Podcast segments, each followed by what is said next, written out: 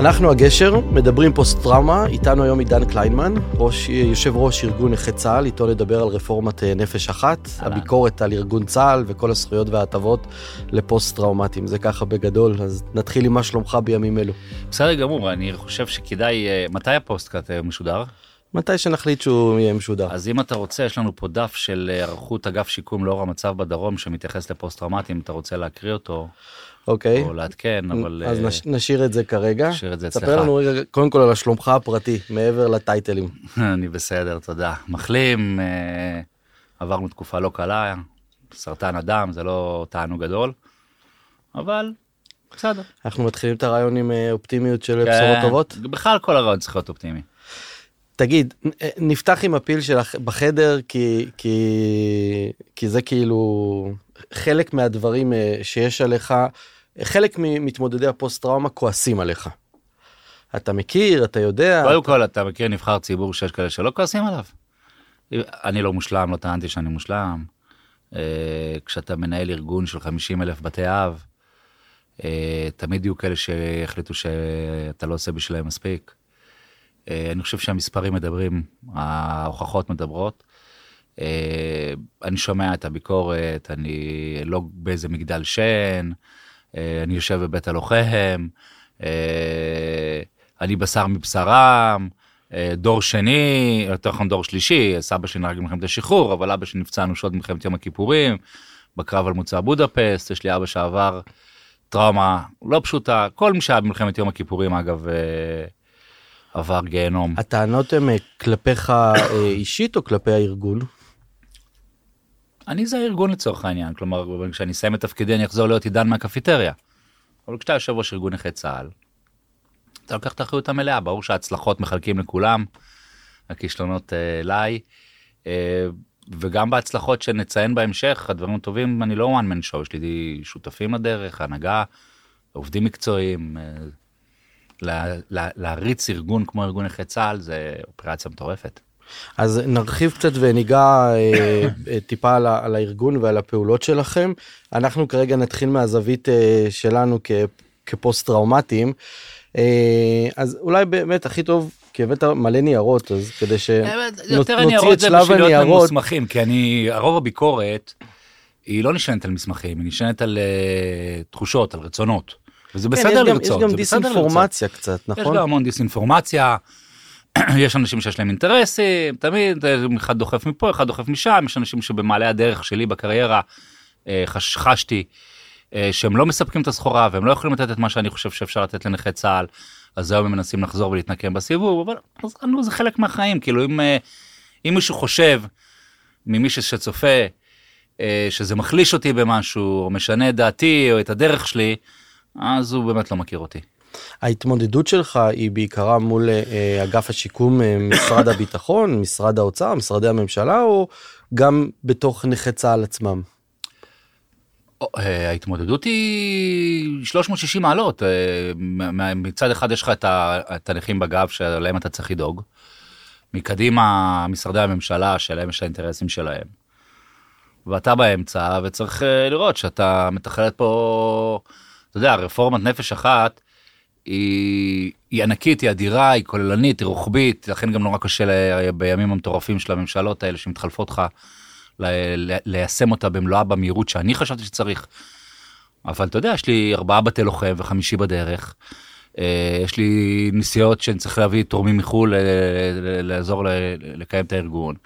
אה, יש יוזמות חברתיות, יש המון דברים, וזה עוד לפני שדיברתי על המשפחה וכאלה, אז ברור שאתה עובד ב... מספר לא קטן של ממדים ומסלולים. כן, ואתגרים גדולים. אז תכניס אותנו קצת למספרים או הנתונים הרשמיים סביב ארגון נכי צה"ל, בכמה נכים הוא מטפל, כמה מהם מאובחנים עם פוסט טראומה, כמה נפצעו בתאונות, כמה בפעילות מבצעית, אם אפשר לעשות פילוח של הדברים האלה? כן, זה, זרקת פה כמה נושאים נפיצים מאוד. אה, קודם כל ארגון נכי צה"ל הוקם ב-1949 בביתן 19 בתל השומר. הוקם על ידי פצועי מלחמת השחרור ולכן הוא גם היה נקרא בהתחלה ארגון נכי מלחמת השחרור. דוד בן גוריון הגיע לביתן 19, מי שהמליץ להם להקים ארגון היה פרופסור שיבא, שעל שמו קראו תל השומר. בית החולים.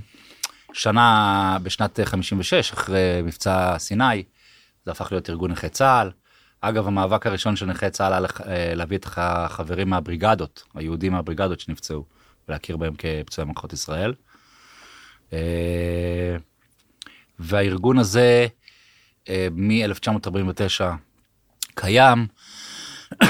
לאחר עשור בערך הוא קיבל מעמד של ארגון יציג על פי חוק.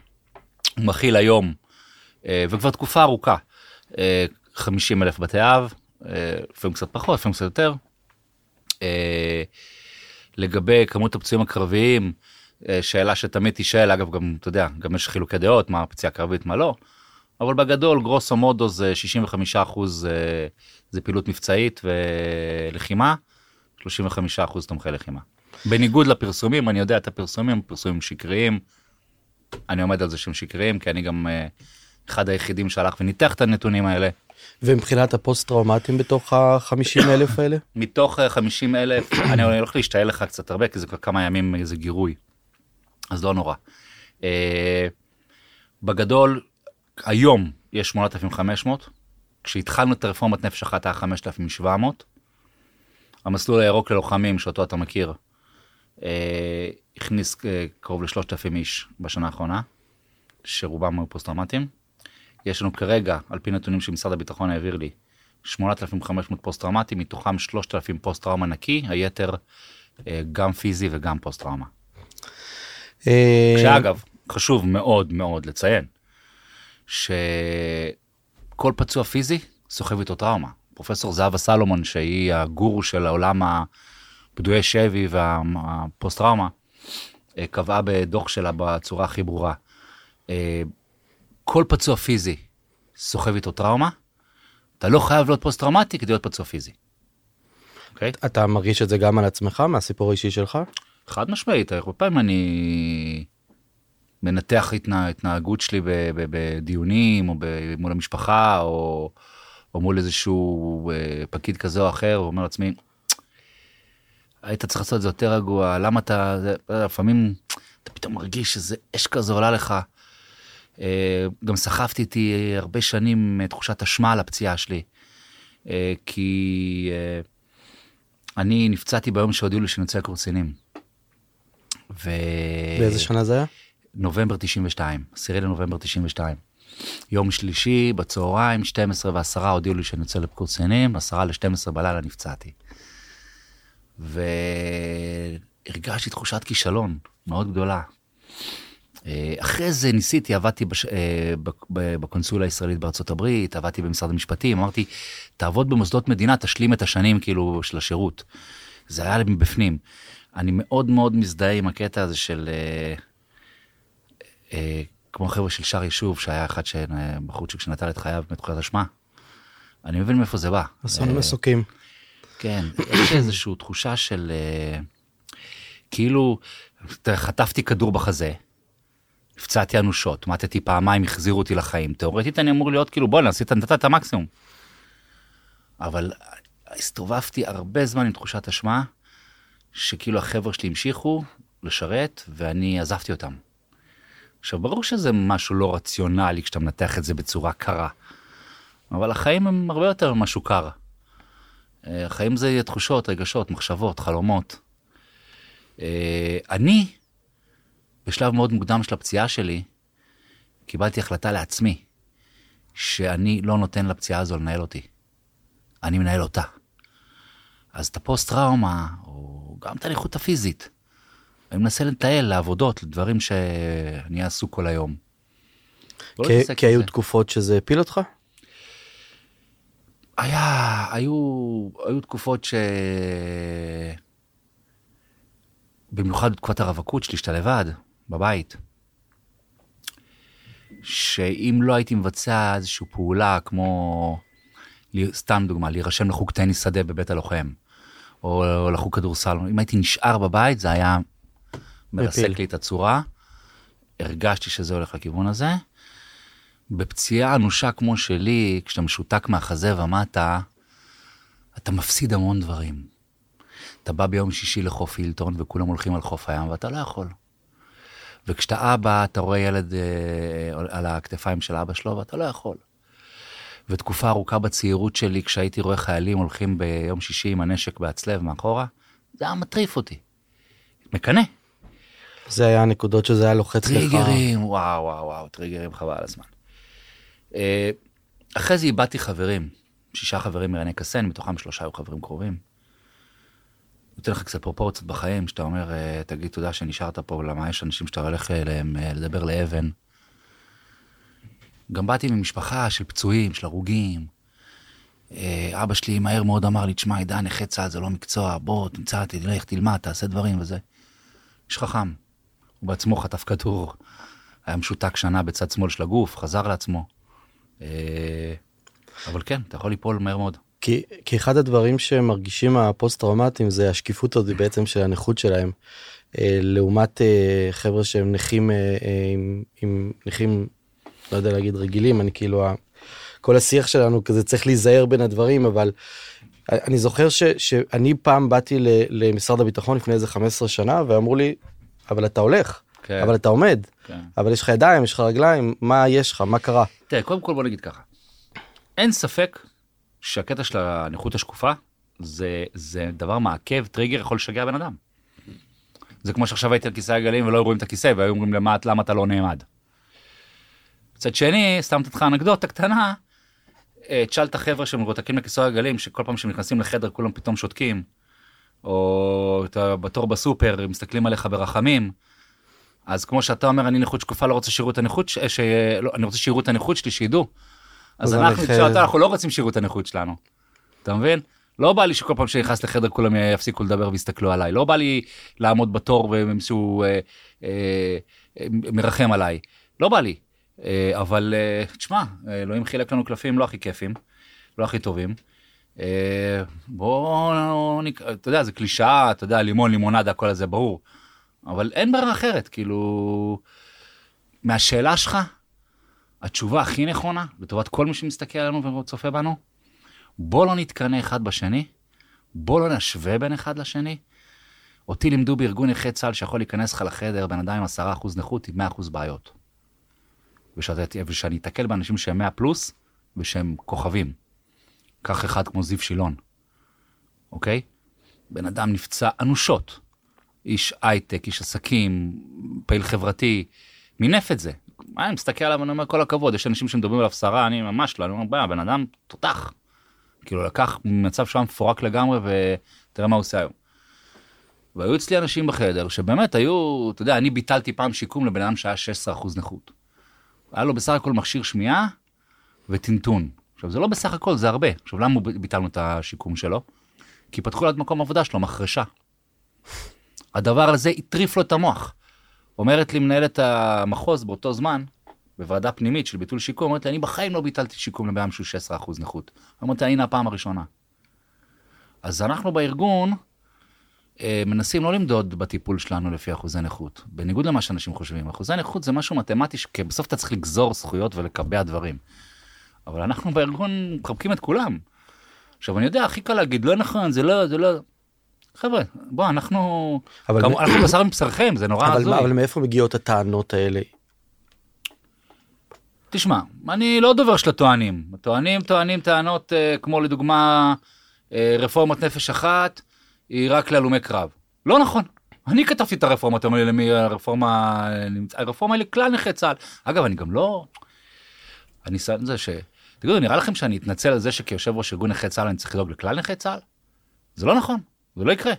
אני לא מתנצל על זה, אנחנו צריכים לדאוג לכולם ויש לכולם, ואני חושב שמה שעושה אותנו מיוחדים, הישראלים, זו אחוות אחים. אני הייתי כנכה צעיר שלושה חודשים ברחוב כדי שהלומי קרב יקבלו טיפולי שיניים. לא המשותקים, הלומי הקרב. אמרו לי, עידן, אנחנו צריכים אותך, התייצבתי.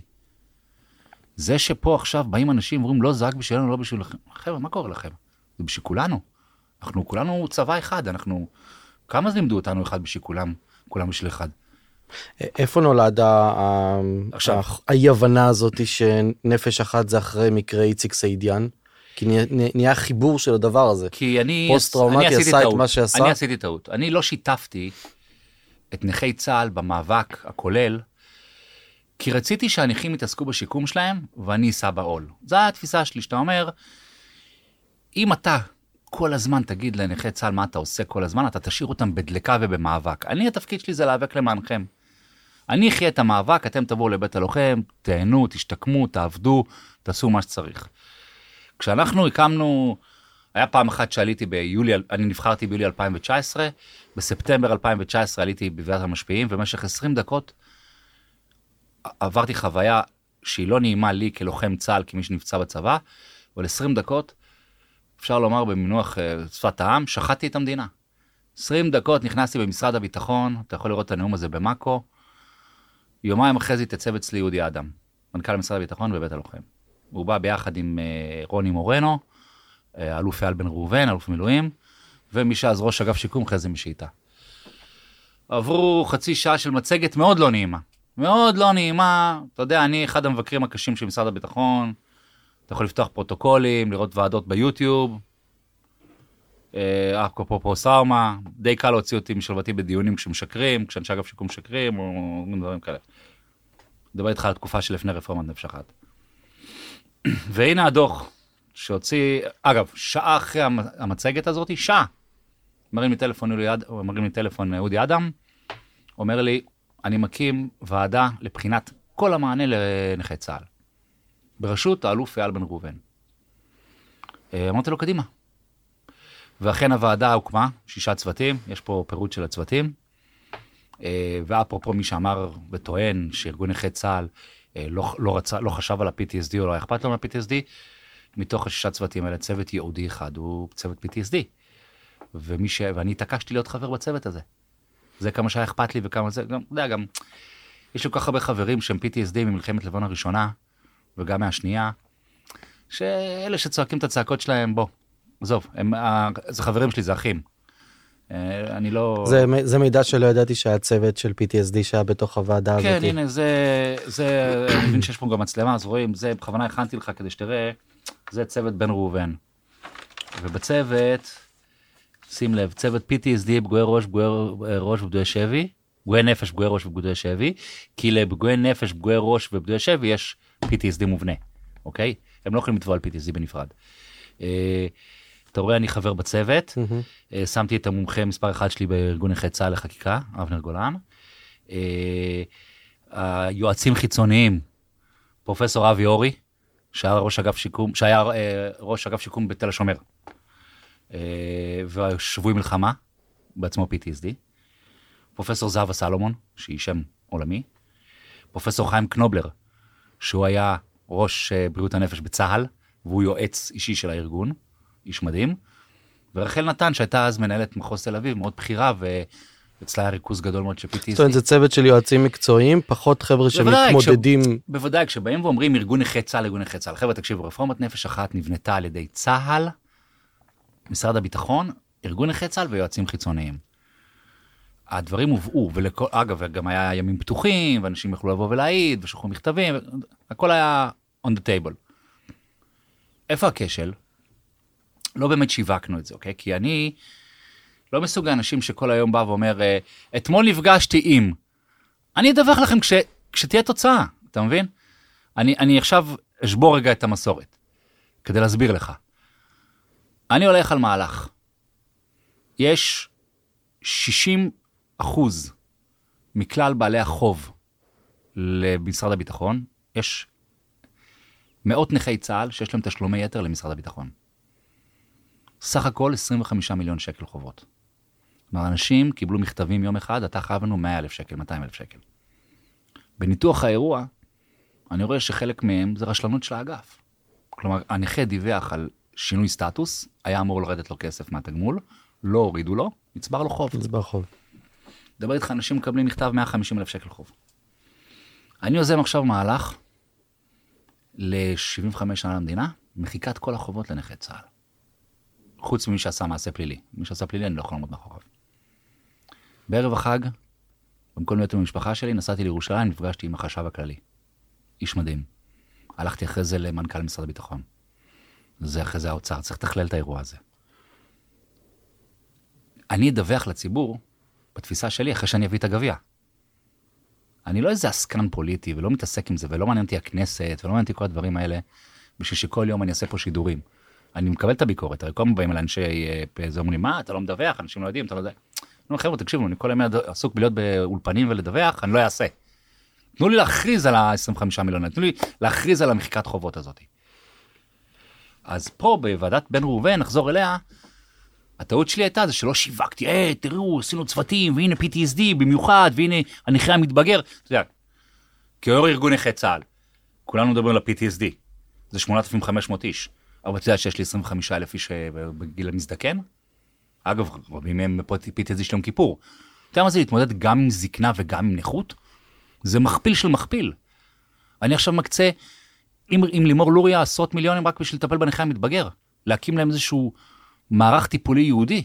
אני, יש לי אבא שיבדל לחיים ארוכים בן 86. בוא, זה לא כמו שהיה בן 50. אני עוזר לו היום בדברים שמאוד בסיסיים. בעיה זה היה מנהל בנק. היה יודע לעשות, אתה יודע, הוא היה תותח. אז אני צריך, בוא, יש לי המון ממדים. אז זו ועדת אייל בן ראובן. זו ועדה שהוקמה שנתיים לפני איציק סעידיאן. שכמובן מפה אנחנו נמסור לו החלמה מהירה, והלוואי שהוא ישתקם במהירות האפשרית. אה, גם ביקורת, אה, מישהו הטיח בי ביקורת, אמר לי, רפורמת נפש אחת ניצלתם את איציק סעידיאן. תגיד, אתה טיפש? זה התפקיד שלנו. לקחת, הרי אנחנו צועקים 20 שנה, אתם לא מטפלים בנכי צה"ל כמו שצריך.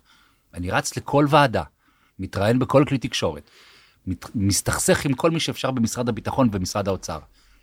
קורה מקרה כזה, מחובתנו למנף את האירוע הזה של איציק סעידיאן. מחובתנו, לטובת הנכים, שהקורבן שלו לא יהיה לשווא. הרי אם עכשיו הייתי כארגון נכי צה"ל, יושב ולא מגיב לאירוע הזה, לא מוציא את הנכים למחאה, לא מנהל את רפורמת נפש אחת, מה אז הייתם אומרים? שאני לא עושה תפקידי.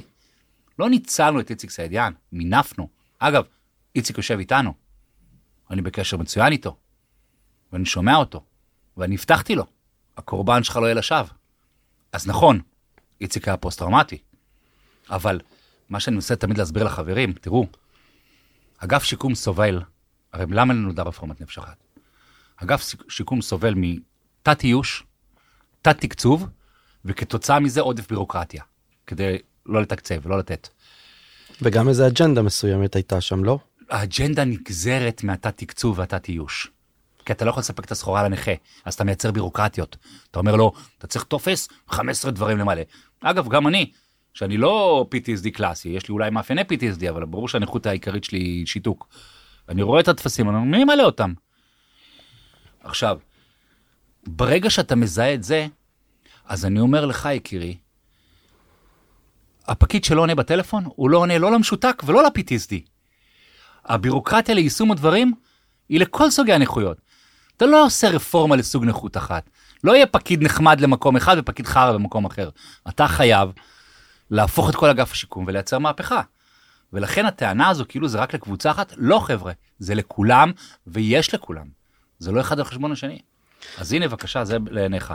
תגיד אתה עשרות שנים בתוך המאבקים האלה בוא נחזור רגע עוד טיפה לאגף השיקום משרד הביטחון. קשה לי לדמיין שב-DNA מישהו שם בא ואומר הם באו לעבוד עלינו לא ניתן להם כסף הם באו לרמות הם שקרנים הם, אה, הם כאלה. אבל בסוף החוויה שאנשים יצאו משם הייתה לפעמים יותר גרועה מהקרב עצמו. לגמרי. זה לא, אגב, גם, גם, גם לי עשו את זה. גם לי עשו את זה. כשהייתי סטודנט, אני זקן, אתה יודע, כשאני הייתי סטודנט, מחשב עלה עשרת אלפים שקל. ולנכה 100 פלוס היה זכאות למחשב. מה שהיום לכל סטודנט, אגב. זה חלק מהלקח של מה שאני עברתי ונכוויתי בחיים. והעלימו ממני שמגיע לי מחשב. וקניתי, אתה צריך, אתה סטודנט, אתה חייב מחשב. אתה לא מגיש עבודות בכתב יד. נורא העליב אותי. אמרתי להם, תגידו, כמה נכים יש לכם שם 100 פלוס מעלימים מהם אה, את המחשב? מה... עכשיו תראה, אני אומר לך שבאגף שיקום, אני מכיר אישית אנשים עם לב בגודל של בניין. אבל ברגע שאתה קושר להם את הידיים מאחורה, לא נותן להם תקציב, לא נותן להם פתרונות, גם עוברת עליהם שחיקה, גם הם נהיים מתוסכלים. אז הם נהיים האנשים הרעים בסיפור. בעל כורחם. אני חושב שאני לא רוצה להסתכל על רוע, אני חושב שאני מסתכל על אי הבנה. אי, אי הבנה של התמונה. ולפעמים אה, במיוחד גנרלים, שרי ביטחון, כל מיני כאלה, שומעים לעצות לא טובות. פעם אה, היה לי פגישה עם כחלון, שהיה שר אוצר. הוא היה מאוד גלוי, הוא אמר לי, תשמע, עידן, אני אחד האנשים הכי עסוקים במדינה. יש לי יועצים, נותנים לי עצות. אם נותנים לי עצות טובות, אני אהיה טוב, אם נותנים לי עצות רעות, אני אהיה גרוע. אני חושב שקיבלו עצות גרועות מהרבה אנשים, שמשכו לכל מיני כיוונים. אה, אני חושב שבשלב מסוים המערכת טיפסה על עץ ונכנסה להכחשה. זה היה מטורף לראות איך אני מגיע לוועד ביקורת המדינה, שוחט האגף, ואז בא אחריי אה, ראש אגף שיקום, אומר, לא, אין שום בעיה, אין בעיה תקציבית, אין כלום. עכשיו, אני יודע שיש בעיה תקציבית, מה אתה אומר לי שאין בעיה תקציבית פה? ואני שואג. והוא מגן על המערכת. הדבר הכי חכם שאמיר אשל כמנכ"ל משרד הביטחון עשה, והיום אייל זמיר כמנכ"ל משרד הביטחון מגבה, זה הסיפור של להביא את לימור לוריה מבחוץ. גנרלים לא צריכים לטפל בפצועים. גנרלים שיכולו להיות מפקדים, שיעשו את המשימות שלהם, אנחנו מאחוריהם, מעריכים אותם, מעריצים אותם, הכל טוב. הם לא צריכים לטפל בפצועים. בפצועים צריך להביא אנשים אזרחיים, שבאים, כמו שאמרת, ממערכת מטפלת. אתה בעיניים שלך מרגיש את השינוי הזה שקורה פה בימינו אנו? חד משמעית כן, בכל המערכות, ואני לא שואל את עצמי את השאלה הזאת. אני הולך לאותם מומחים, תראה, אני יכול לבוא לנכה ולשאול אותו, תגיד, השתפרת? ואז אולי הוא יפחד ממני מהתפקיד, או יחשוש, או זה, אז הוא יגיד לי, כן, בטח, הכל בסדר, והוא לא ירצה. אני לא עושה את זה, אני לא פראייר בעניינים האלה. אני פונה להרבה מאוד ספקים, כמו פסיכיאטרים, פסיכולוגים, אה, רופאים, מומחים, שעובדים שנים עם האגף. והם בתקשורת איתי. ואני מדבר איתם. ואנשים אומרים לי, עידן, תקשיב, השיח שלנו כאנשי מקצוע מול אנשי אגף השיקום הוא אחר לגמרי. פתאום מתקשרים אלינו, שואלים מה קורה עם ההוא, מה קורה עם הזה, אם צריך עוד טיפול. לצד זה, אני בבית הלוחם מקבל המון תגובות חיוביות מאנשים שאתה יודע, בא לי נכת צה"ל קשה, שרצתה עוד טיפול פסיכולוגי לילדה. אומרת לי, זה הרפורמה בשבילי, שלא אמרו לי לא. אה, אבל, יש עוד המון מה להשלים, אני גם שומע, על, יש להם בעיה עכשיו במוקד הטלפוני, קרס להם, איזה חברה שזכתה, לא יודע מה היה שם סיפור, אה, יש עוד המון תהליכים ביורוקרטיים שלא פתרנו, לא העברנו את החקיקה, בחקיקה מחכה, אתה יודע איזה דברים מחכים בחקיקה? דברים מטורפים, לדוגמה, שכירות בדירה, הכפלה משלוש לשש. היה בכלל נוהל שאומר שהנכה נצרך, שזה הרבה פוסט-טראומטיים, לא יכול לקבל שכר דירה. אני, ביטלתי את זה בחוק. זה בוטל, זה מחכה להיכנס לחקיקה, אוקיי? יש שם עוד צהרונים אה, ל- לילדי נכים. אה, אה, הם הפסידו, היה עתירה לבית משפט עליון. הרי בעקבות זה שנכה פוסט-טראומטי שהיה רוצה מימון לצהרונים לילדים, היה נדרש להציג מסמך שהוא מסוכן לילדים שלו. אחרי זה נשים של, לפעמים היו, אגב, גם זה נורא משפיל. מה זאת אומרת, בגלל שאני פוסט-טראומטי, אני מסוכן לילדים שלי, מה, אתם מטורפים? עכשיו ביטלנו את זה בחקיקה. אה, המון המון המון דברים טובים מחכים בסיבוב. למה עברה בחקיקה אה, רק הנושא של אה, הדיור והרכבים כרגע? כי זה מה שהיועצים המשפטיים של משרד הביטחון הסכימו. לא כי הם רעים, אלא כי יש מדיניות מלפני הרבה שנים, שלא נותנים, אגב, לא קשורה לנכי צה"ל, היא בכלל, היא כללית, שלא נותנים זכויות שלא עוברות בחוק כדי לא לפ- לפרוץ מסגרות תקציביות. את נכי צה"ל זה פגש בשנת 2012 בהחלטת ממשלה שנקראת 4088, החלטה שמגבילה, אה, שבאה ואומרת למעשה, על סמך מכתב שהגיע מהיועץ המשפטי לממשלה, שבא ואומר, תראו, מעל 70% מהזכויות של נכי צה"ל מעוגנים בהוראות והטבות. זה חייב ללכת לחוק. עכשיו, אגב, אני מסכים. חייב ללכת לחוק כדי להגן על הנכים, כי מחר יבוא פקיד, יוריד את זה. אה, ואז ממשלת ישראל הסמיכה את שר הביטחון לכתוב חוק תוך 60 יום, ואמרה לו, עד שאתה מגיש את החוק הזה, הכל מוקפא. אין, אין הרחבת הטבות. יש לך 60 יום, תסדר את העניינים, תביא לנו לאישור ממשלה. עברו 11 שנה, אחי. 11 שנה וזה לא קורה. ולפני, ואני כל הזמן במסלול חקיקתי, ואז הכנסת מתפזרת ומרכיבה מחדש ומתפזרת, וזה, אתה יש אירועים מאוד אובייקטיביים שאתה לא יכול, כמו שאני חושש עכשיו שיהיה איזה אירוע לחימה גדול מאוד, מה, אתה יודע, הכל מתעכב. לפני כמה שבועות, אתה יודע, נפל האסימון, אתה אומר, בואנה, תקשיבו, חבר'ה, כבר עברו עוד מעט שנתיים, ולא מיישמים פה כלום. עכשיו, הבקשה המקורית שלי לא הייתה לרכב ודיור. הבקשה המקורית שלי הייתה להעביר את כל רפורמות נפש, שממשלת ישראל תקבל החלטה להסמיך את שר הביטחון ליישם מיד את כל רפורמת נפש אחת עד לחקיקה. באו היועצים המשפטיים, אמרו לי, עידן, אנחנו לא נצליח להעביר את זה. לא נצליח, משרד המשפטים מתנגד, משרד האוצר התנגד, היועץ המשפטי לממשלה התנגד. וההחלטה, כשאתה שואל אותי, רגע, אז למה רכב הדיור? כי אלה היו אה, מספרים אמפיריים, שיש להם תקצוב. והיועצים המשפטיים אמרו, תראה, אתה יכול לקבל את זה עכשיו, ואנחנו נעשה בשלושה חודשים הקרובים לעשות, לנסות לעשות בליץ של חקיקה, ולפתור את הבעיה. ואתה יכול לנסות להגיש את הכל, ואז היועץ המשפטי לממשלה יגיד לא על הכל, ומאותו רגע נדפקת, ומתי שיעבור החוק יעבור. אני סוס קרבות ותיק. אני אמנם אה, רק בשנה הבאה בן 50, אבל אני מזכיר לך שאני כבר מעל 20 שנה בארגון. קודם כל אתה לוקח את מה שיש על השולחן. אני מזכיר לך גם שבנושא של התאמות של הפוסט-טראומטיים, 70% מכלל מקבלי העזרה בשכר דירה הם פוסט-טראומטיים, ו-40% מאלו שיש להם רכב רפואי הם פוסט-טראומטיים. אלה נתונים שהובאו לידי אגף שיקום, כי זה עניין אותי. אצלי לפני כמה שבועות ישבה אימא לשישה ילדים, נשואה לנכה פוסט-טראומטי קשה מירושלים. אמרה לי, תקשיב, אנחנו בבעיה. אני אומר לה, מה הבעיה? היא אומרת לי שני, דבר, שני דברים. אחד, השכר הדירה שאנחנו מקבלים הוא מאוד נמוך. שניים, אני החלפתי רכב רפואי עכשיו, בעלי זכאי 1,600, ובגלל שאנחנו שישה ילדים, קניתי מיני ואן והייתי צריכה להוציא עוד 70 אלף שקל הלוואה מהבנק. יודע כמה זה תסכל אותי? למה? כי ידעתי אחד שמעבר לסיבוב יש את העזרה בשכר דירה. נכון, זה לא מושלם, זה לא הכל, אבל זה כפול לא, פי שלוש אפילו. אבל סגרתי עם משרד הביטחון שכל נכה, אם הוא פוסט-טראומטי או פיזי, לא משנה, שיש לו זכאות לרכב רפואי, ויש לו מעל ארבעה ילדים, יקבל מיניוון. כלומר, בגלל שהכל מתעכב, אנשים מפסידים מלא דברים. זה הטריף אותי, זה עדיין מטריף אותי. ואם הם לא יעמדו בהבטחה שתוך שלושה חודשים מביאים לחקיקה, יכול להיות שנצא למאבק. יכול להיות שאנחנו נגיש בג"ץ, אני כבר הייתי מוכן עם בג"ץ. שיכריח את ממשלת ישראל ליישם את זה. בוא'נה, הם לוקחים לנו כסף כל שנה. אנחנו יודעים מה התחנה הבאה? אנחנו יודעים מה התחנה הבאה שלהם? של מי? של משרד הביטחון, של הממשלה, אחרי ההחלטה הזאת? אני רוצה לשים מישהו משהו, מתחייב? אני רוצה מישהו לשים משהו על את זה? השולחן. יאמר לזכותו של שר הביטחון יואב גלנט, ושל מנכ"ל משרד הביטחון האלוף במילואים מעל זמיר, ושל לימור לוריה ראש אגף שיקום, שמהרגע שהעליתי את הנקודה הזאת הם איתי לגמרי. הם איתי לגמרי. אייל זמיר אמר לי, תקשיב עידן, זה טירוף, יש לנו את הכסף ואני לא יכול להוציא אותו עליכם. הוא משתגע. הוא אומר לי, האוכלוסייה שהכי מגיע לה, אני לא יכול לתת לה.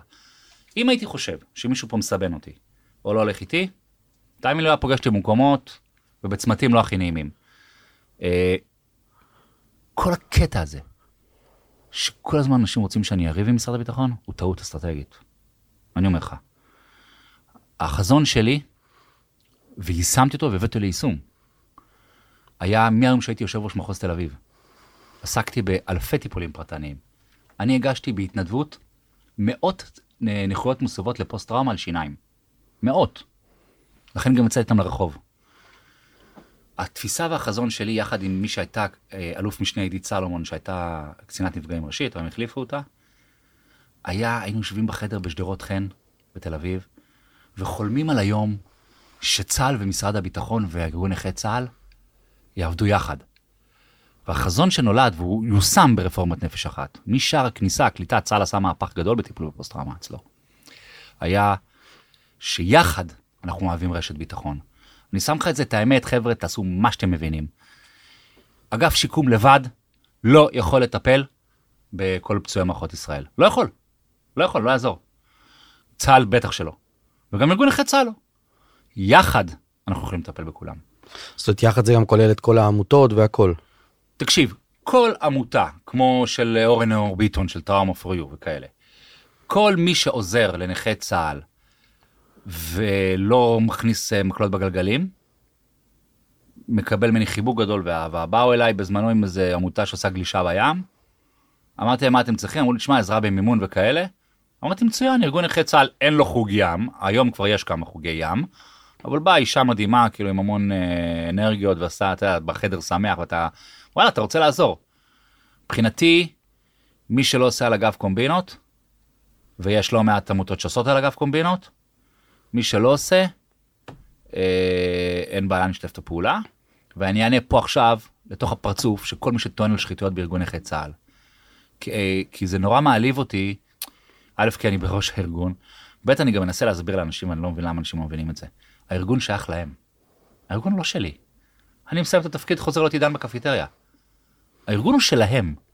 אני הייתי בחיי, בכאלה צמתים בישיבות, שאמרתי איזה מזל שהיה את ארגון נכי צה"ל, אחרת נכי צה"ל היו באשנב בביטוח לאומי. אני אומר לך, אני יודע מה אני אומר. אנחנו היינו בצמתים, שהייתי בישיבות ב- ב- ב- עם, עם, עם אנשים עם המון המון כוח לקבל החלטות, שאם לא היו חוששים מהתגובה של הארגון כארגון, היו, דבר, היו עושים דברים נוראים לנכי צה"ל. אגב, תראה במדינות אחרות, שהטיפול הרבה פחות טוב משלנו, חלק מהבעיה זה ריבוי הארגונים. אני עליתי להרצות בפני פרלמנט בסקוטלנד, רק המצגת שעשו לי, ההצגה שעשו לי על כמות האנשים שיש להם ארגונים שם, אמרתי להם איך אתם צריכים לעבוד בכלל? כל אחד מושך לכיוון השני. זה ארגון שלכם, יש לכם בעיות, אתם כועסים עליי? בואו אליי, שבו דבר. באים אליך? יש שולחן עגול איתך? חד משמעית, אנחנו הקמנו אה, פורום של אה, פוסט טראומה, אני אה, מיניתי לפני כמה שבועות את יהודה איש שלום, שהוא בעצמו יש לו שני אחים פוסט טראומטיים והלוחם בסיירת צנחנים, בתואר שני בפסיכולוגיה, אה, מטפל קליני. אה, מיניתי אותו לראש אגף בארגון נכי צה"ל לטיפול בפוסט טראומה מתוך ההבנה שוואלה אנחנו מתחילים לקלוט אה, אלפי פוסט טראומטיים הגיע הזמן לתת את הדבר הזה אגב כשהצגתי את זה לדירקטוריון בארגון כי מדובר פה על uh, הקצאה תקציבית uh, עזוב את המשכורת שלו על מה שאתה צריך לתת לו לעשות פעילויות uh, ולתכלל את כל האירוע. הקציתי לזה מעל שלושה מיליון שקלים ו... ואם צריך יהיה גם יותר. ואני חייב להגיד לך שכשהבאתי את זה לדירקטוריון אמרתי אולי הם לא יבינו מה שאני מבין וכאלה. הצביעו פה אחד אמרו לי הגיע הזמן.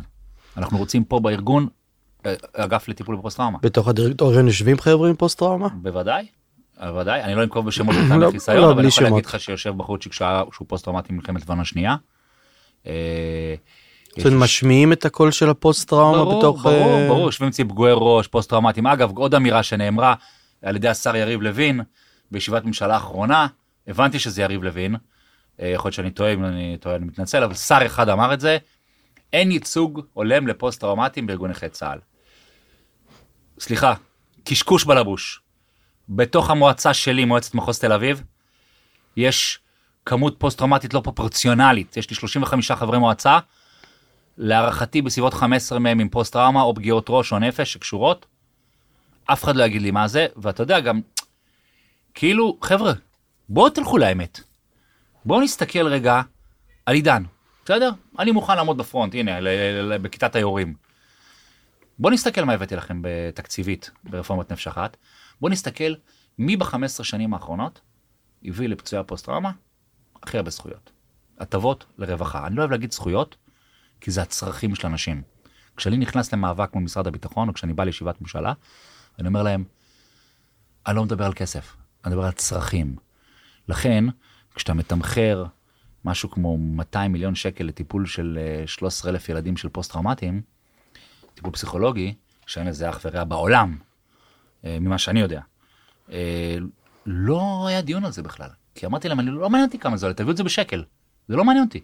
תתקצבו את זה. אתה מבין? ואז בישיבה הזאת, אגב, מישהו ניסה להכניס לי מהכיוון ההפוך, שדווקא מאגף שיקום, הוא אומר לי, תגיד לי, אה, אתה בא פה עם דרישה לטיפול פסיכולוגי לילדים פוסט-טראומטיים. מה עם הילדים שלך? אבל גם אתה נכה מאה פלוס, רק כיסא גלגלים, צוחקים על הילדה שלך בגן וזה, מה, למה, לא, לא מגיע לה? אמרתי, מגיע, זה יהיה בטקט השני, פוסט-טראומטיים צריכים את זה יותר, וכרגע ועכשיו. לכן זה נכנס בטקט הראשון. בחקיקה, ייכנס גם נכים קשים. אז מה שאתה אומר שאני אה, פעם ראשונה אה, שומע עליו זה שאתה עומד להקים אגף חדש של... קם. קם, אוקיי. הוא קם, הוא כבר עובד. אני חייב להגיד לך, משהו בהסברה שלכם לא עובד. זאת אומרת, אם... אני לא יודע אם זה בהסברה כמו של כמה אנשים שלא רוצים לחשוב. שלא רוצים... קח אותי, קח אותי כדוגמה, שאני, קח אותי כ-case study. קבל, כאילו אני לא איש תקשורת. אין לי מושג. אחי, אני לא איש תקשורת. אני יכול, מה שאני, מה שאני ניזון... אני לא איש תקשורת, אני לא, אני לא עסקן פוליטי, אני באתי לעבוד. באתי לשנות. אני, אגיד לך, אני אגיד לך מהמקום רגע, סתם מהמקום uh, שלי. כן. הייתי פעם אחת, uh, אני שמונה חודשים מוכר כפוסט טראומטי. כן. פעם אחת הגעתי לבית הלוחם. לא התחברתי. זה... צר לי לשמוע. כן, זה, זה מקום שאני הרגשתי שהנכויות שם נמצאות בצורה מאוד מובהקת, ו... ו... למה? היה, כאב לי, היה לי קשה. זאת אומרת, היה לי קשה להגיע לשם, הייתי שם פעם אחת באיזה משהו לוגיסטי, טיפלו בי פיקס, ו... וזהו, לא התקרבתי. לא עברת את רויטל. כנראה. אז uh, אני קורא לך לחזור ולתת עוד ניסיון.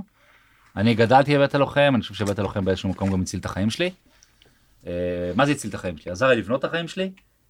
Uh, אני יכול להגיד לך שאנחנו מארחים uh, נכי צבא מכל העולם. כבר שנה שלישית ברציפות נכים אנגלים. ואני אירחתי את השר לענייני וטרנים האמריקאי. הוא יושב בתקציב קטן של 200 מיליארד דולר. ויש לו 56 בתי חולים. הוא אמר לי, עידן, הלוואי שהיינו יכולים לבנות בתי לוחם. הם פשוט לא יודעים איך לעשות את הקונספט הזה, זה המצאה ישראלית. 26 אלף נכי צה"ל ובני משפחותיהם פוקדים את בתי הלוחם. כנראה שאתה לא יודע מה שהם יודעים. אני אומר לך... לא, לא, בוודאות, אני, אני אומר את זה... גרוש עם שני ילדים. עם שני ילדים. אתה יודע איזה פעילות מטורפות יש לילדים? כאילו בקיץ, ב- ב- ב- ביום יום, ב- אחי, תבוא, תהנה, אנחנו פה בשבילכם, אנחנו עושים את זה. אני, כשאני רואה את הבית מלא, ליבי מתרחב, כאילו, אני אומר לך, אתה... מפסידים, מי ש... דווקא, אתה יודע, אני רגיל לזה, שאנשים באים אחרי איזה 10-15 שנה שהם לא, לא ידענו, לא שמענו, לא זה. אתה יודע מה? אני אנסה להרים את הכפפה, אתה, אתה כנראה צודק, משהו... תראה, אתה לא הראשון שנכנס בי על הקטע של שיווק. וכל פעם שאומרים לי את זה, אני אומר להם, תקשיבו, חבר'ה, אני לא איש שיווק. כן אבל אפילו זה לא זה עידן זה אפילו לא שיווק זה אפילו הסברה זאת אומרת אה, זה הסברה ברמה של אה, של מעבר לדעת מה עושים לא ידעתי למשל שאתה מקים את האגף הזה האגף הזה בטח תכף יעשה פעילויות בכלל לא ידעתי ש... הוא כבר עושה. בכלל לא עושים הרבה ידעתי שנים בכלל- פעילות לפוסט טראומה. אחיעד, אחיעד ארצי זה, אתה יודע מה, אפילו אה, ביקשתי מ... אה, מ... אה, יהודה איש שלום, שיביא לי קצת נתונים ככה על אחיעד ופה ושם. זהו, לא, לא אעייף אותך כי יש פה ציטוטים של, תשמע, אחיעד הוקמה על ידי הפוסט טראומטיים. מי אני בכלל? היא הוקמה על ידם. על ידי פדוי שבי בשם אורי ארנפלד. והצטרפו אליו עוד פוסט טראומטיים, נתנו כתף והרימו שם משהו מטורף. כשאני נכנסתי לארגון, התקצוב שלה היה 70 אלף שקל בשנה, והיה רק בירושלים. תוך פחות משנה השגתי על תקצוב של מעל מיליון שקל, פניתי לחברים שלי בארצות הברית, ביקשתי תרומות וכאלה. הוקמה, הוקם בכל הארץ, ויש אה, חמש אה, קבוצות כבר. הקמנו גם קבוצת נשים.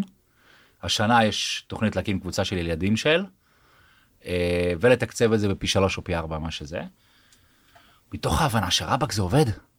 כאילו, אתה עושה להם פעילויות מטורפות, מאתגרות, מעצימות, אה, וזה עובד, וזה בא מהם, זה חוכמת ההמונים. אז אני יכול לשתף אותך במשהו ש... שעבד אצלי אני סיימתי עכשיו קבוצה של חצי שנה NFL?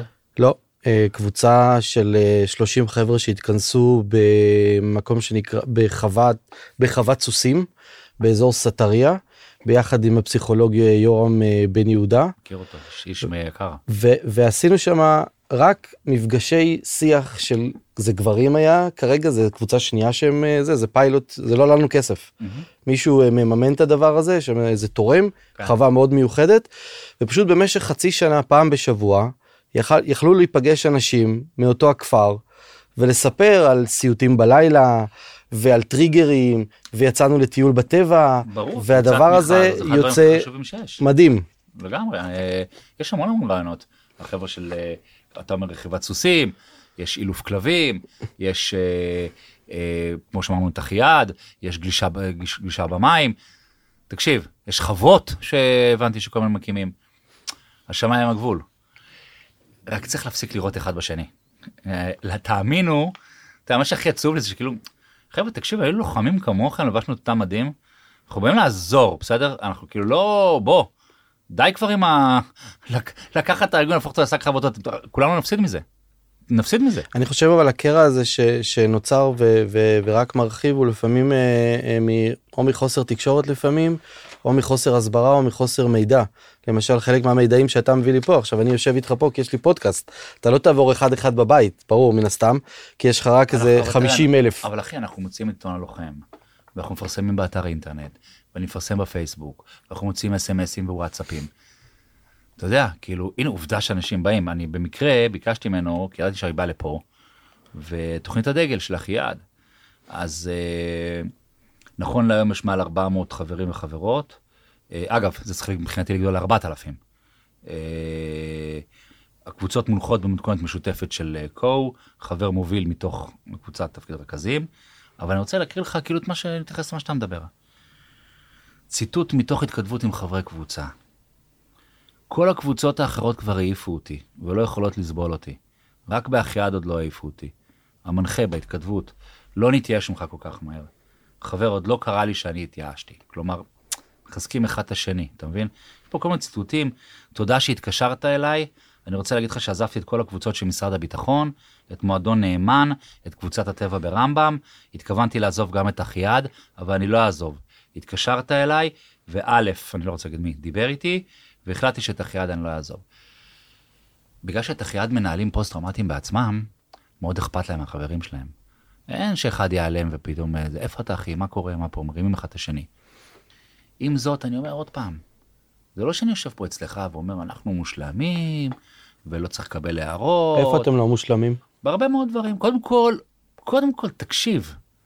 כל העולם היום לומד את ה-PTSD כמו שלא למדו בחיים. אני מזכיר לך שהחבר'ה של מלחמת העולם הראשונה, שחזרו מוטרפים, התייחסו אליהם כמו פסיכים.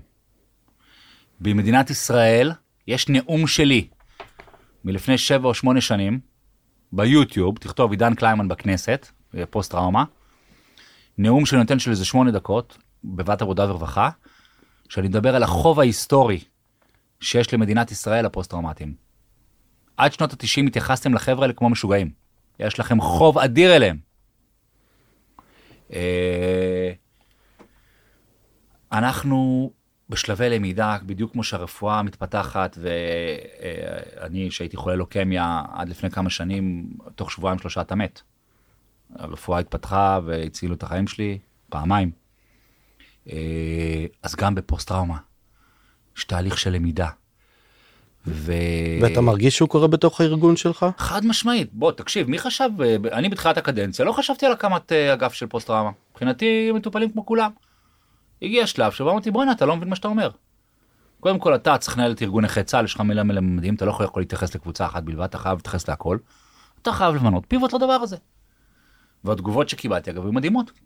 כי, אגב, זה לא...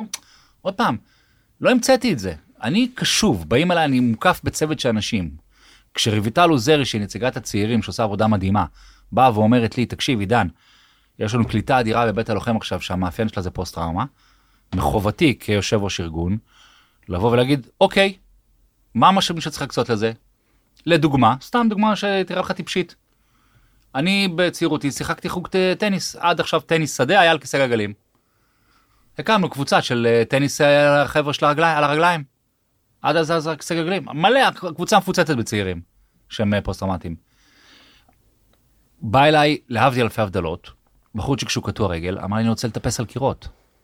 באנו להכיר טיפוס. אגב, בעקבותיו הגיעו עוד אנשים כי הם נגנבו והתלהבו מזה. כל ארגון נכי צה"ל, וזו היחידות שלו וזה הכוח שלו, ולכן הוא הארגון המשקם הטוב בעולם, היא שהשטח מלמד את האקדמיה מה צריך לעשות, אוקיי? וכל פעם שנכנס אליי רכז אה, עם איזה רעיון מגניב, אני עף על זה, עף על זה, אוקיי? אה, ומנהל האגף הזה למשל אה, נפגש עם פוסט טראומטיים עשה איזה מפגש פתוח כל הזמן כל הזמן זה התפקיד שלו הוא אוקיי. מאוד מוכר מאוד מכירים אותו. והוא נכנס עכשיו כמובן לרוטינה של אני ביקשתי והקמתי לא עזרתי לו. אה, לא שהוא צריך את העזרה שלי בעניין הזה, אבל הקמנו צוות שנקרא צוות מייעץ של פוסט טראומה. זה קרוב לאיזה 15 חבר'ה שהם פוסט טראומטיים, אה, רובם קרביים. אה, לא שזה משנה לי, אני כיושב ראש אמרתי לך, כל מי שמדינת ישראל תחליט שהוא נכה צה"ל, אני אטפל בו. ואנחנו נעשה מפגשים קבועים, שבו הם יציפו את הדברים, ומה שנוכל לעשות נעשה. אבל אתה יודע, כאילו, בן אדם, אתה המנחה של התוכנית הזאת, תסתכל על הטור האמצעי. זה טור שכבר יושם. תכיר אותו בקול רם לאנשים, תגיד לי אם ארגון נכי צה"ל לא חושב על פוסט טראומטיים. זה, זה שלב א' של הרפורמה. שכבר יושם. שיושם. שכבר נכנס. אוקיי. זה, ופה הכוח של איציק סעידיאן והתודה, למרות שאוי, אנחנו, אתה יודע, גם איציק עצמו, אנחנו לא נעודד פה חלילה וחס אנשים אה, זה. אז רק רק בוא נקריא את זה בשביל שזה יהיה במודעות לגבי ה-PTSD. ביטול אה, בדיקת מצב קודם, הרחבת המענים הנפשיים להלומי קרב, מוקד טלפוני 24/7, בתים מאזנים, טיפולים אלטרנטיביים, קבוצות אאוטדור, בית בטוח, טיפולים פסיכולוגיים לבני המשפחה, סל טרום שיקום, כלבי שירות והכרה בצוללי קישון. זה כבר עבר. עבר, יושם. אה, גם פה יש דברים שהם רלוונטיים לפוסט-טראומטיים, אבל הם לכלל נכי צה"ל לרבות פוסט-טראומה. עכשיו עבר שלב ב' פרסום מחכים הוראת לשלב... שעה בת שנה לביטול מבחן ההכנסה, שתקשיב, זה הטריף את הפוסט-טראומטיים, מבחן ההכנסה. הרוב זה פוסט-טראומטיים נהנים מהאירוע הזה, ופרסום הוראת שעה בת שנה לתיקון תקנות, שזה ייכנס לחקיקה, של התט"ר חצי משרה, שעל זה איציק עשה את המעשה. אני שכנעתי את אמיר אשל, תמיד מי שהיה מקבל חצי משרה זה השלמה. כלומר, אתה קודם תעבוד חצי משרה ואז נשלים לך את הכסף. ואז זה היה מעגל קסמים, כי אם הבן לא היה מוצא את העבודה, אז הוא גם לא היה מקבל את ההשלמה. ואז uh, אמרתי לאמיר אשל, תקשיב, זה, זה, זה האירוע. אז הוא אומר לי, מה, אבל אנחנו ניתן זה ואנשים לא יוכלו לעבוד? אמרתי לו, תקשיב, נראה לך שמישהו לא ירצה לעבוד, מישהו יקבל 3,000 שקל ועל זה הוא לא יצא לעבוד? אתה קודם כל תיתן לו את החמצן.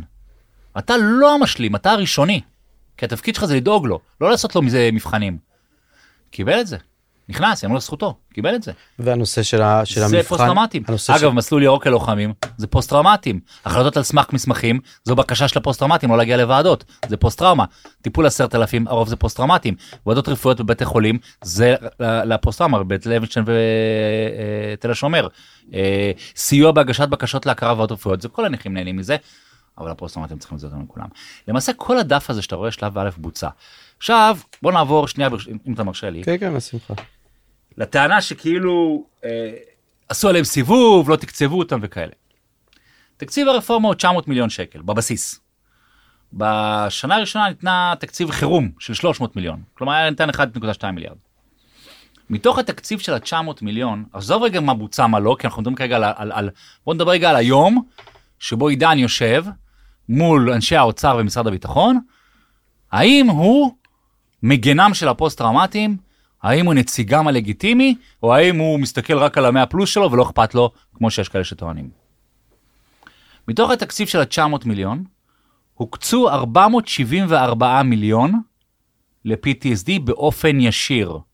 ופה יש רשימה, תגבור היחידה תגובות קרב, סל טיפולים אלטרנטיביים, סל טיפולים פיזיקלי, כלבי שירות, טיפול פסיכולוגי למשפחה, חונכות לילדים, מרגוזה, מרכז רפואי שלוותה, טיפול בית מאזן, פרויקטים ל-PTSD, הפעלת קבוצת תמיכה, היחידה תגובות קרב, הגדלת תקנים, היחידה תגובות קרב, שכירות של מקום חדש ומותאם לפוסט טראומטיים, כי אם זה היה בבסיס צבאי ואמרתי להם תעיפו את זה מבסיס צבאי, כי פוסט טראומטיים לא יבואו לבסיס צבאי לראות חיילים ואז לדבר על הבעיות שלהם, אז העבירו את זה לב- לב- לבניין אזרחי, זה עלה הרבה כסף, ושינוי תבחינים PTSD. הסך הכל הכולל, מצידי גם תוכל לשאיר את המסמך הזה אצלך, הוא 474 מיליון. מתוך התקציב החד פעמי של ה-300 מיליון, 192 מיליון, כלומר שני שליש, הוקצו לפוסט טראומטיים. כלומר, ב-900 מיליון, מעל 50 אחוז, כמעט 60 אחוז, זה לפוסט טראומה בלבד, בלי קשר לדיור ורכב. עם דיור ורכב אתה כבר ב-70 אחוז. כשהם מהווים, ביום הראשון של הרפורמה, 11 אחוז, היום הם 14 אחוז מכלל נכי צה"ל. לבוא ולהגיד שאני לא חושב עליהם ולא מטפל בהם ולא נותן להם, אלה המסמכים. אלה המספרים האמיתיים. אגב, אני חוטף, ואולי בצדק, הרבה ריקושטים דווקא מהפצועים הפיזיים, שבאים ואומרים לי, עידן, הרגל כרותה, הכוויות, העיוורון, השיתוק, שכחת אותנו? אני אומר, לא חבר'ה זה בחקיקה, אבל פה היה חייבים לעשות כיבוי שרפה אדירה אצל הפוסט-טראומטים שבאמת שנים הופלו לרעה, וצריך לטפל בזה. אבל מפה ומי לטעון שאני לא חושב עליהם כל היום, כל יום, כל היום, זה כבר ברמת דיבה. וזה מעליב. בטח למי שגדל בבית עם אבא שעבר קרבות קשים, בטח אני, שלא נולדתי ככה, אה, ובטח שיש לי חברים 30 שנה שהולכים ל-PTSD הזה, ואני יושב איתם ורואה את ההתקפות. אני ישבתי בגינה שלי כשעבר מטוס ריסוס, כמו שמספרים בסרטים. בהתחלה אתה אומר, אנשים מגזימים, מספרים סיפורים. אני ראיתי תגובה של פוסט-טראומטי אצלי בגינה למטוס ריסוס שעובר. אנחנו המשכנו לדבר רגיל כמעט. מה עשה פזצת? נתנו את הזה. בן אדם היה לוחם בסרט אגוז. גיבור ישראל. אני לא יכול אפילו להגיד לך באיזה מבצע הוא היה שכולם מכירים. אה, לא רוצה פשוט כדי, אחרת ידעו מי הוא, מי השם של לא, הבן לא, זה אדם, אני לא רוצה.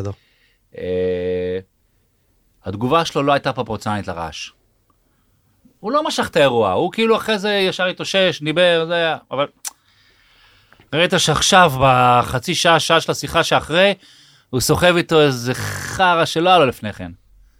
ואתה אומר לו, אח שלי, אתה בסדר? והוא אומר לך, כן, הכל בסדר, חוזר לדבר איתך, ואתה קולט את הכבדות, את. סערת הנפש. עכשיו, אנחנו, גם הנכים הקשים, גם הפוסט-טראומטיים, הרבה יותר דומים ממה שחושבים. אנחנו עם נפש סוערת, מבפנים. מאוד קל להדליק אותי על אירועים שאני מרגיש שמישהו לא מבין אותי, שהוא טיפש או שהוא משקר אותי, או שהוא... אנחנו הרבה יותר דומים ממה שאנחנו חושבים. איך אתה מגיב שצועקים לך בכנסת שאתה לא מייצג אותנו, את הפוסט-טראומטים? מה זה עושה אה, לך? אני מרסן את עצמי. זה... בוא נגיד, אה, כנבחר ציבור אתה חייב לדעת שלא כולם אה, יאהבו אותך, ולא... ויש לאנשים אג'נדות, נסתרות גם, אה, שאתה... בוא לא נדבר עליהם פה, כי אם לא, האנשים האלה לא שווים את זה. אה, אני מחויב לכלל נכי צה"ל, בטח לפוסט-טראומטיים, בטח לבני המשפחה שלהם. כשאתה מנהיג ואתה מוביל מהפכה, לא evolution אלא revolution. זה לא תהליך, זה מהפכה. אתה חייב לדעת שאתה תחטוף הרבה רסיסים בדרך. ואם אתה לא גבר ולא מוכן לדבר הזה, לא גבר, הכוונה כמובן גם אישה יכולה לעשות את זה, לימור לוריה חוטפת לא פחות. אה, אם אתה כמנהיג לא מוכן לחטוף את זה, אל תעשה את זה. אה, להגיד לך שלפעמים אתה יושב בבית ואתה אומר, זה שווה את זה? להגיד לך שלפעמים אשתך בוכה ואומרת, עידן, מה עשית? למה? למה? כי, תשמע, יש הרבה פעמים שאתה נעדר הרבה שעות מהבית, והמשפחה מרגישה את זה, ואתה גם חוזר כולך דלוק ובעצבים, ואין לך סבלנות וכאלה. אבל... אה, אז המחיר האישי של-. המחיר האישי שאתה משלם הוא די גדול. כן, אבל תקשיב שנייה. כאילו, נפלה ב... המחיר שאני משלם הוא אדיר, אבל אני לא אומר את זה במקום של לבכות. בוא'נה, מי שלא מתאים לו שיקום וילך, אף אחד לא הכריח אותי. הכבוד הוא אדיר, כאילו הזכות לטפל בפצועי מערכות ישראל, אני נולדתי לתוך הדבר הזה, אני בתור ילד ברחוב גבעת המבתר בירושלים, היו מולי שני נכי צה"ל, אחד משותק בשלושה גפיים, בשלוש גפיים, אחד בשתי גפיים. אה, אה, והייתי מסתכל עליהם כגיבורים. בזכות האנשים האלה אנחנו פה. ואתה יודע, 40 שנה אחרי, אני מוביל את אותם אנשים לקבל את ה... לעשות איתם את הצדק ההיסטורי ולקבל את מה שמגיע להם. אה, תקשיב, מה, בוא, כמה עבודות כאלה ש... שאתה... אני עבדתי ב... כעורך דין, אני... מה אני אעשה? כסף בשביל אחרים? אה, פה אני, אתה יודע, עוזר לחברים שלי, זה סוג של חזון, של חלום. נכון שעל הדרך יש כאלה שלא כך מכבדים ומעריכים ונוח להם להשתלח בי, סבבה. אבל לא הם מגדירים לי את זה, אנשים כמוך מגדירים לי את זה, לא אנשים כמוך מגדירים. אתה פנית אליי, הרי אתה יודע, ב- בימים האחרונים ממש מותקף בכלי התקשורת, ברמה האישית, אתמול ישן מול הבית שלי אה, נכה צה"ל שאמר לי, אתה תביא לי בית ב... אפילו לא רוצה להגיד איזה יישוב. אה, לא נגיד, הוא אמר לי, אתה תביא לי בית בפלמחים. למה סוכנות נדל"ן, מאיפה אני יכול לספק לך את זה? אה, והוא מוציא סרטונים וכאלה וזה. אסור לך, אסור לך לתת לאנשים האלה לעצור אותך. אתה, אני קם כל בוקר, קודם כל, אני לא רוצה אפילו להגיד שהם עושים את זה מרוע, אני חושב שסוג של הפגיעה. אני מנסה להכיל. אה, הרבה פעמים שבאים לפעמים אומרים זה מהמקום של מצוקה כן, בדיוק, בדיוק. והתקף לפעמים כעס או פתאום בן זעם. יוצא אליי, כמו שאתה אומר, אתה לא הנציג שלי, אתה לא זה. ואז אני אומר, הנפש לא כואבת? יכול להיות שזה כמו שיבקשו ממני לרדת מדרגות עם הכיסא. אז כאילו, כך הוא יודע להוציא את זה. אז, אבל אולי דווקא פה למקום הזה נכנס, נכנס העניין של הקצת יותר הסברה שלכם בתהליכים. אולי זה בדיוק המקום ש... אתה יודע, אני לא יכול לשבת אצלך ולהגיד לא, כי ישבו אצלי החברים שלי ושחטו אותי על זה. עכשיו, כי אני אני- רציתי למשל שתבוא כי כבר בתכלס אני כמשתמש קצה הרפורמה הזאתי אחי, זה, זה לא כזה מעניין, כאילו, מה אני, אני קטונתי, אני, אתם יושבים בכנסת. מה זאת אומרת?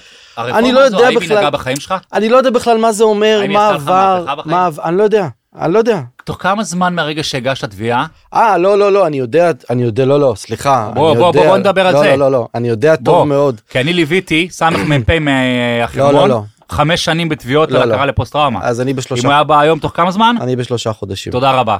arrest my case. לא נכנס הלאה, אוקיי? זה שעשו את זה, אגב, עזרה לך עמותה שמגיע עמותת מגן. ישראלית. אני חולה על יזהר, הוא איש מדהים.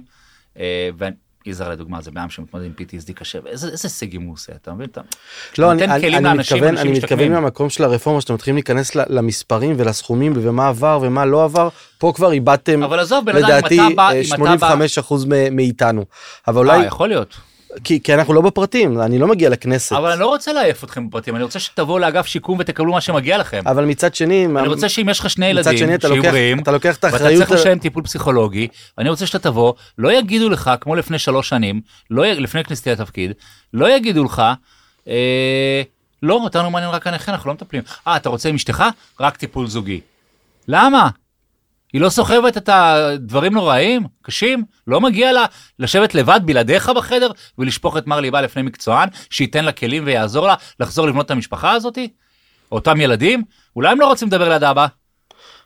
אז הנה, יש לך, מתוקצב, מתוקצב. וכמה זה עלה? 221 מיליון, מתוך ה-900. לפעמים בא לך להגיד, תראה חבר'ה, על מה אתם מדברים? אתם יכולים לעשות את זה יותר טוב? תעשו. אני אומר לך שלא. אני אומר לך שבצוותים האלה, אתם לא אוהבים את עידן, אתם כועסים, הארגון, עזבו. לכו תפתחו את הספרים. תראו מי האנשים שניהלו את זה. אתם לא יכולים להגיד על זהבה סלומון שהיא לא מבינה. אתם לא יכולים להגיד על פרופסור אבי אורי שהוא לא מבין. אתה לא יכול להגיד על, ברפורמת נפש אחת לדוגמה, אתה לא יכול להגיד על אה, אה, טוני כהן, שהיא מנכ"ל אה, מכבי דיגיטל, שמכניסה עכשיו שירותים דיגיטליים אה, ותודעת שירות ודיגיטציה, שהיא לא מבינה. אתה לא יכול להגיד על פרופסור שוקי שמר שהוא לא מבין. אתה לא יכול להגיד על פרופסור ארנון אפק, סגן מנהלת אה, בית החולים תל השומר שהוא לא מבין. אתה לא יכול לדבר על מנכ"לית משרד המשפטים לשעבר אמי פלמור, שהיא לא מבינה. תקשיב, הם באו בהתנדבות, אנשים תותחים. אתה יודע איזה, איזה אהבה הם נתנו לנכי צה"ל, איזה, איזה אכפתיות. עכשיו, הם לא במשרד הביטחון עובדים, הם לא עובדים בארגון נכי צה"ל, הם נציגי ציבור, הם הגיעו כנציגי ציבור, הם לא, לא מינוי שלנו. הם נתנו פה דברים מדהימים. תנו לנו ליישם את החוק, לפני שאתם יורים בנגמש וטוענים שהחוק לא טוב, ורצים לכל מיני שרים ועושים לנו בלאגנים, ומפעילים כל מיני אנשים שלא מבינים. אני מסתכל לך בלבן של העיניים, ואני אומר לך, תן להעביר את החקיקה, היא תהפוך לכם את החיים. עכשיו, עוד משפט, ברשותך.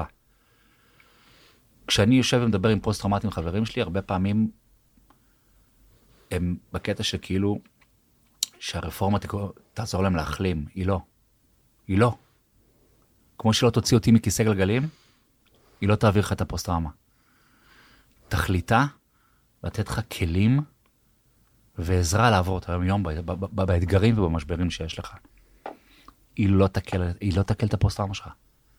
אני לא מכיר. כן, זה אחת הפנטזיות שיש לאנשים. אחי, שזה- לכולנו, אחי, לכולנו. שתגיע התרופה והמזור לכולנו, למשהו. גם אני אחרי 30 שנה בכיסא גלגלים, מדמיין את היום שאני אקום במיטה אחרי ניתוח קשה.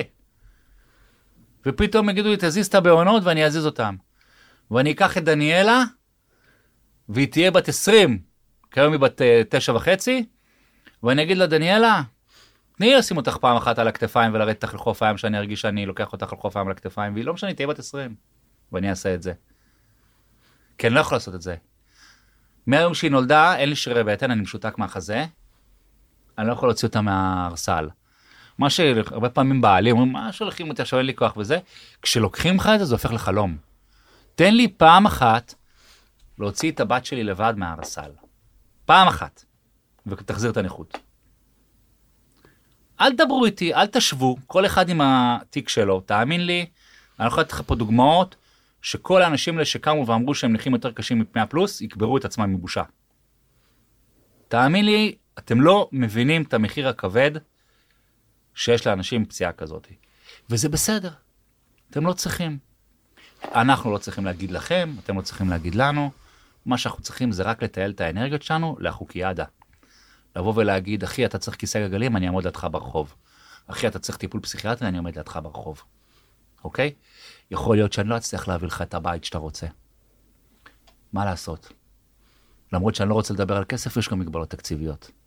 ברור, לא תמיד אתה מרוצה ממני. אבל הביקורת שלי עליהם, זה, זה הקטע הזה, אני אתן הגבלה. זה לא משנה אם אתה ימני או שמאלני, היום בטח שזה נמחק. אבל תמיד ידעת שגם רבין וגם בגין, אכפת להם מהמדינה לפני שאכפת להם מעצמם. כלומר, גם אם לא הסכמת איתם, ידעת שהם ציונים. הדבר היחיד שאני מבקש ומצפה, זה שבכל המהלך, תקשיב, זו מורכבות נפשית כבדה, אני מבין למה אנשים מתפוצצים. אבל חבר'ה, אנחנו בשר בשרכם, מה, מה עובר עליכם? מה זה ההתנהגות הזאת? מה זה לעלות בשידור ולפני כל עם ישראל ולקלס ולגדף? מה קורה פה? אתה יודע כמה שנים אני עבדתי להוציא את התדמית הזאתי? כשאני נכנסתי לעבוד בארגון נכי צה"ל, התדמית שלנו הייתה של גנבים, של חומסים. אני אומר לך, אני יודע מה דיברו מאחורי הגב, עוד לפני שחלק מהמבקרים שלי בכלל נפצעו, בכלל התגייסו. אני הייתי שם. מאחורי הגב דיברו על נכי צה"ל כעול, אני אראה לך כתבות של רוני דניאל, זיכרונו לברכה. של אנו אברמוביץ'. הכל ממוסמך, אני, כשאני, כל מה שאמרתי לך היום פה, בניגוד לאנשים אחרים, ממוסמך. ולקח לי הרבה זמן להילחם על, על הדבר הזה, ופה באמת התרומה, ואני עוד פעם אומר שלא יקרה יותר, אבל תרומה של איציק סעידיאן, שפתאום הבנתם, אה, ah, חשבתם שאנחנו גנבים וחומסים, תראו לאן הבאתם בן אדם. אבל אז בנינו מחדש. ופה, משפט אחרון אני אגיד לך, אולי יש לך עוד שאלות. אני אמרתי את זה בכנסת, בדיון בכנסת, ואני אגיד את זה בכל מקום. אני 30 שנה נכה צה"ל, נפצעתי ב-10 לנובמבר 92. העליבו אותי באגף השיקום, השפילו אותי, רימו אותי, גנבו אותי, התייחסו אליי מאוד לא יפה. בהרבה מקומות, במהלך הזמן. לצד זה היו דברים מדהימים, שגם עזרו. כיו"ר ארגון נכי צה"ל, יש לך אחריות להביא למצב שאנשים כמוך ישתקמו בצורה טובה ביותר. אני צריך לאגור ולשים בצד את כל החוויות האישיות הרעות שעברתי, ולדעת למקסם את המשבר שהיה לכדי פירות, תוצאות שיגיעו ישירות לביתך, לשיקומך כמעטפת שיקומית ולמשפחה שלך. ואם אני אתעסק כל היום, ב... לקחו לי, גנבו אותי, העליבו אותי, אני רוצה לכסח אותם, אני רוצה להראות להם. אני לא, אני לא אספק את הסחורה לך. אוקיי? מנהיגים ששמים את האני שלהם בצד, רק הם הצליחו להביא את הסחורה לחברה. ותמיד אני אומר, כל חמש שנים יש בחירות בארגון נכי צה"ל, לא מצליחים ביניכם, תבואו, נתחלף, נלך, הכל בסדר. אני אגב יזמתי בתקנון הגבלה טוטאלית של שתי קדנציות. אתה נמצא כרגע בקדנציה השנייה? סוף הקדנציה הראשונה. אה, סוף הראשונה. מתי יש בחירות? עוד שנה. תגיד, אה, מה אתה מאחל לנו לקראת סיום, לכולנו? קודם כל, שנגשים את כל החלומות שלנו. מגיע לנו, מגיע לנו. גם אלה שהיום משתלחים בי ונכנסים בי, הם חיילי צה"ל, אנשים טובים. אנשים ש... שמגיע להם לנהל את הנכות ושלא הנכות תנהל אותם. שהם יקימו משפחות ויצאו לעבוד וייהנו.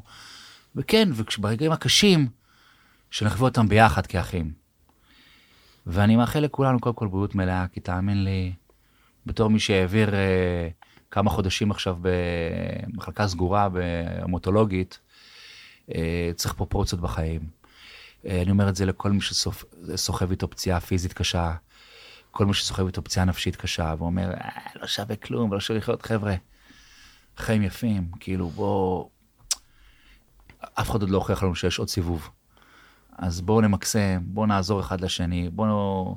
אני יודע שזה נשמע קלישייתי ואולי נאיבי, אבל אני אומר, אם יש את ההזדמנות, באמת תודה גם שאתה נותן את ההזדמנות הזאת, להפיץ אהבת חינם, אני חייב לקחת את זה ולנסות.